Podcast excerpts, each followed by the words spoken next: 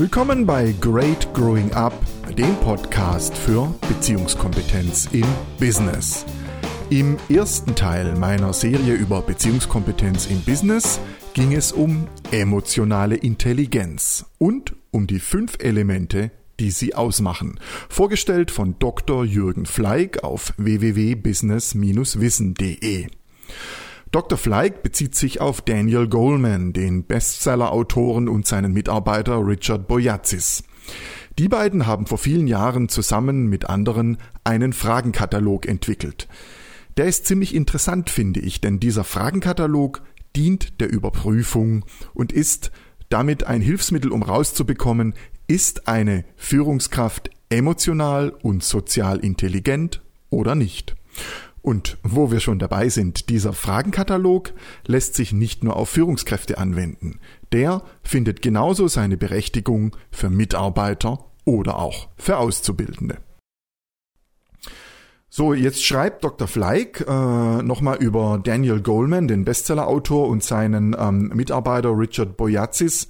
Die haben nämlich ähm, zusammen mit anderen einen Fragenkatalog entwickelt. Der ist ziemlich interessant, finde ich, weil dieser Fragenkatalog dient der Überprüfung, ähm, ist denn eine Führungskraft emotional und sozial intelligent? Und wo wir schon dabei sind, ähm, dieser Fragenkatalog lässt sich nicht nur auf Führungskräfte anwenden, der findet genauso seine Berechtigung für ähm, Mitarbeiter oder auch für Azubis.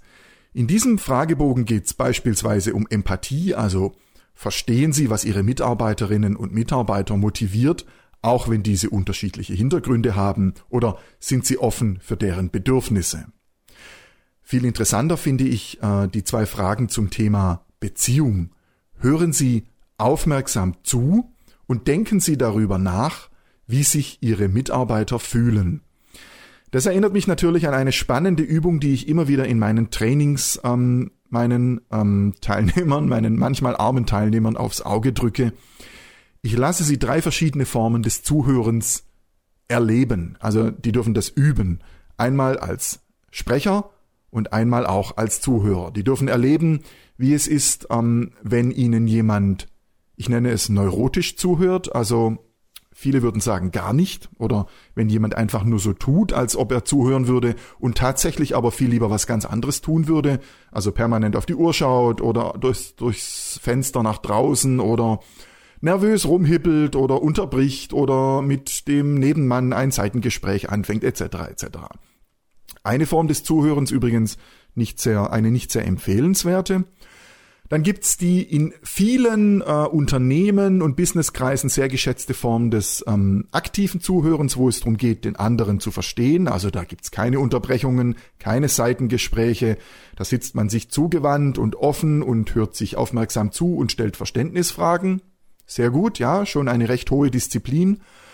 Und dann kommt das, was äh, viele meiner Teilnehmer oder manche meiner Teilnehmer unter erheblichen emotionalen Stress setzt, nämlich das dienende Zuhören. Wenn eine Führungskraft tatsächlich wahrnehmen möchte, was in ihrem Gegenüber, beispielsweise in einem Mitarbeiter bei einem ähm, Bewertungsgespräch vorgeht, dann würde ich das dienende Zuhören empfehlen. Und ich kann es gleich sagen, dienend zuhören muss man üben. Die wenigsten Menschen haben es zuvor gelernt. Und das sieht so aus, dass ich meinem Gegenüber gegenüber sitze und nur zuhöre. Ich stelle keine Verständnisfragen, ich gebe keine Kommentare ab, ich sage nicht, äh, dass ich das gleiche auch schon mal erlebt habe etc. Ich höre nur zu. Aufmerksam, zugewandt, offen und äh, der wichtigste Punkt, ich lasse mich berühren. Wenn ich das mache, wird das ziemlich schnell ziemlich spannend, weil mein Gegenüber bemerkt, ähm, dass ihm fast gar nichts anderes übrig bleibt, als über das zu sprechen, was tatsächlich in ihm vorgeht. Das ist fast so eine Art Automatismus. Wie ein Strudel zieht es mich als Sprecher dann immer weiter in meine emotionale Befindlichkeit und ich kann fast gar nicht anders, als darüber zu sprechen. Denn wenn mir jemand dienend zuhört, bemerke ich sehr schnell, dass ähm, alles berichten, alles erzählen, äh, wie schön oder hässlich es gestern war oder worüber ähm, äh, sich mein Nachbar geärgert hat, aber ich nicht, dass das alles gar nicht so wichtig ist. Es geht dann letztlich nur darum, was mich bewegt. Und das setzt ungeübte Teilnehmer erstmal unter emotionalen Stress. Eine Führungskraft aber, die rauskriegen will, wie es ihrem Mitarbeiter geht, oder aber auch ein Mitarbeiter, der rauskriegen will, wie geht es meinem Azubi, der sollte sich drin üben, dienend zugehören, dienend zuzuhören. Und da geht es nicht ums ähm, Verstehen, da geht es definitiv darum, mich berühren zu lassen, körperlich wahrzunehmen, welches Gefühl spüre ich gerade mit, um dann meinem Zuhörer das geben zu können, was er will, nämlich Akzeptanz für das, was in ihm vorgeht. Ich glaube, das ist eine der wichtigsten Qualitäten ähm, von sozialer Intelligenz, von emotionaler Intelligenz und Führungskräfte tun gut daran, sich darin zu trainieren. Weitere Fragen, äh, um rauszukriegen, ob eine Führungskraft sozial Intelligenz ist, beziehen sich zum Beispiel auf das organisationale Bewusstsein. Also identifizieren Sie sich mit den Werten und der Kultur Ihres Teams oder des Unternehmens. Verstehen Sie soziale Netzwerke und kennen Sie deren unausgesprochene Regeln und Normen. Andere Punkte beziehen sich auf Einfluss, oder auch für die Hilfe für andere Mitarbeiter. Zum Beispiel eine Frage, die mir sehr gut gefällt, geben Sie Feedback, das Mitarbeiter als hilfreich empfinden. Da ist es wichtig zu wissen, dass ähm, hilfreich nicht das gleiche ist wie angenehm. Also hilfreiches Feedback kann schon angenehmes, ähm, positives Feedback sein, vor allem ähm, wenn ein Mitarbeiter oder Kollege gerade im Motivationsloch hängt oder einfach, wenn ich einfach merke, oh, der braucht jetzt was, auch um sich mal wieder als gut zu erleben, dann ist positives Feedback sicherlich ähm, hilfreicher als kritisches. Aber wenn es darum geht, in der Sachlichkeit Optimierungen ähm, zu bewirken, also wenn es darum geht, Ergebnisse zu verbessern, dann ist meine Erfahrung und nicht nur meine, dass kritisches Feedback mich deutlich weiterbringt als Lob, Anerkennung und Wertschätzung.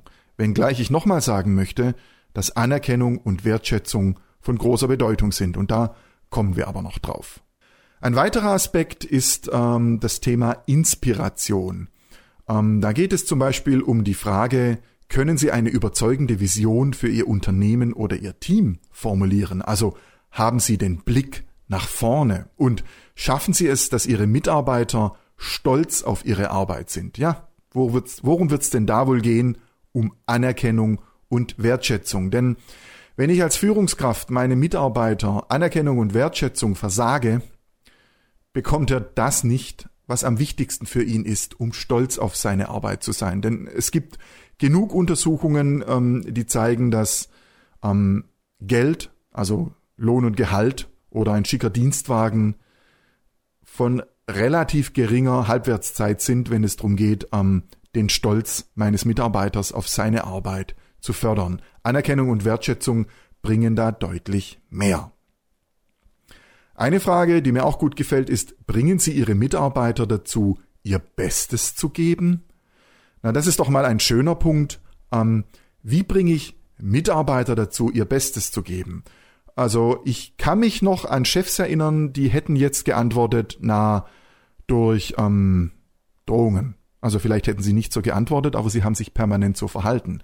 Zum Beispiel durch die latente Drohung, äh, es gibt auch noch andere Menschen, die diesen Arbeitsplatz wollen. Oder wenn es dir hier nicht passt, ähm, dann äh, musst du dir überlegen, ob du hier richtig bist. Ja, das sind Fragen, die mögen mal angebracht sein, wenn beispielsweise jemand nur jammert oder nörgelt. Aber grundsätzlich würde ich äh, Führungskräften davon abraten, solche versteckte Drohungen auszusprechen, denn die bringen ihre Mitarbeiter definitiv nicht dazu, ähm, Höchstleistung zu geben, denn sie versetzen sie in Angst.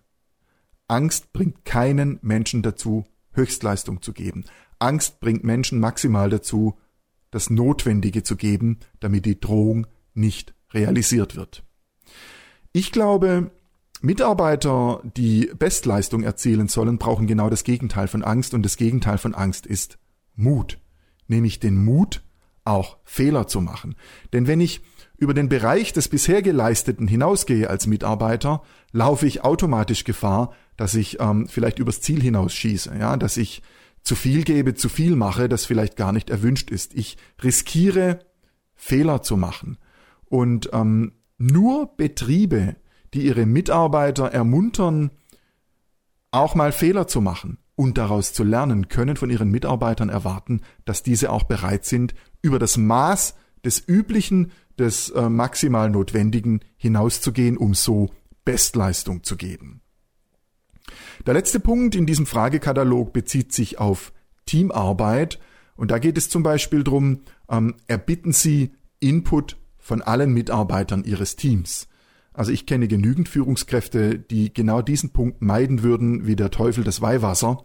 Kritisches Feedback von allen Mitarbeitern?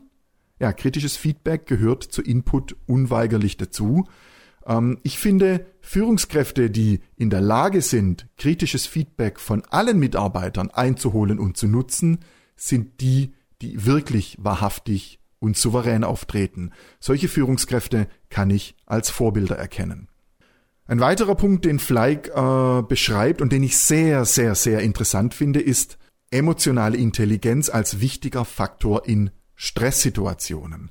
Was es damit auf sich hat, äh, hat was mit ähm, Hormonen zu tun. Also wenn ich als Führungskraft ähm, meinem Mitarbeiter mal so richtig die Leviten lese und ihm ein heftiges, kritisches Feedback aufs Auge drücke, dann kann ich mir fast sicher sein, dass in diesem Mitarbeiter gerade viel Hormone ausgestoßen werden, und zwar Adrenalin und Cortisol. Adrenalin und Cortisol sind unglaublich wichtige Hormone, die mich tatsächlich dazu bringen können, Bestleistungen zu erzielen. Ja? Das ist so eine Art chemische Motivation. Allerdings, äh, wie immer bei Stoffen, kommt es auf die Dosis an. Und wenn ich als Mitarbeiter in einer Stresssituation zu viel Adrenalin und zu viel Cortisol ausstoße, dann passiert mit mir nichts anderes, als ähm, genau das Gegenteil. Das heißt, ähm, ich bin dann nicht mehr zu Bestleistungen fähig, sondern ich werde unkonzentriert und vielleicht sogar fahrig. Das heißt, für eine emotional intelligente Führungskraft ist es immens wichtig, die Emotionalität des Gegenübers wahrnehmen zu können, damit ich darauf achte, mit welchem Ton ich ähm, rede, welche Tonalität ich anschlage, damit ich das erreiche, was ich will, nämlich Bestleistung von meinem Mitarbeiter und nicht Schaden anrichte, indem ich ihm eine Überdosis Adrenalin und Cortisol verursache, so dass er ähm, nach dem Führungsgespräch weniger leistungsstark ist als vorher. So, die gute Nachricht für alle von uns, die wissen wollen, ob sie emotional intelligent sind. Ich muss mir nur diese 1, 2, 3, 4, 5 Fragen stellen, dann weiß ich schon, ob ich einigermaßen emotional intelligent bin oder nicht. Also nochmal in der Kurzzusammenfassung. Habe ich Selbstbewusstheit? Kann ich wahrnehmen und akzeptieren, was in mir vorgeht, was ich fühle? Bin ich in der Lage, mich selbst zu motivieren, unabhängig von Geld oder Status? Kann ich Selbststeuerung praktizieren? Kann ich planvoll handeln in Bezug auf Zeit und Ressourcen? Bin ich sozial kompetent? Bin ich in der Lage, Kontakte zu knüpfen und tragfähige Beziehungen aufzubauen und zu halten? Und habe ich Empathie? Bin ich in der Lage, mich in mein Gegenüber hineinzufühlen? Wenn ich das alles mit Ja beantworten kann, dann bin ich emotional intelligent. Die schlechte Nachricht ist, dass das allein gar nichts bringt. Was es braucht, um mit emotionaler Intelligenz zu einem beziehungskompetenten Menschen, sei es Auszubildender, Mitarbeiter oder Führungskraft zu werden, das verrate ich in der nächsten Episode. Dort in Teil 3 dieser Serie geht es dann darum, wie Sie Ihre emotionale Kompetenz in Beziehungskompetenz umwandeln und was das dem Unternehmen bringt. Unternehmen wollen wachsen, Menschen auch. Mehr dazu finden Sie auf meiner Website www.greatgrowingup.com. Dort habe ich auch ein Transkript von dieser Episode bereitgestellt. Danke fürs Zuhören und machen Sie es gut. Ihr Matthias Stoller.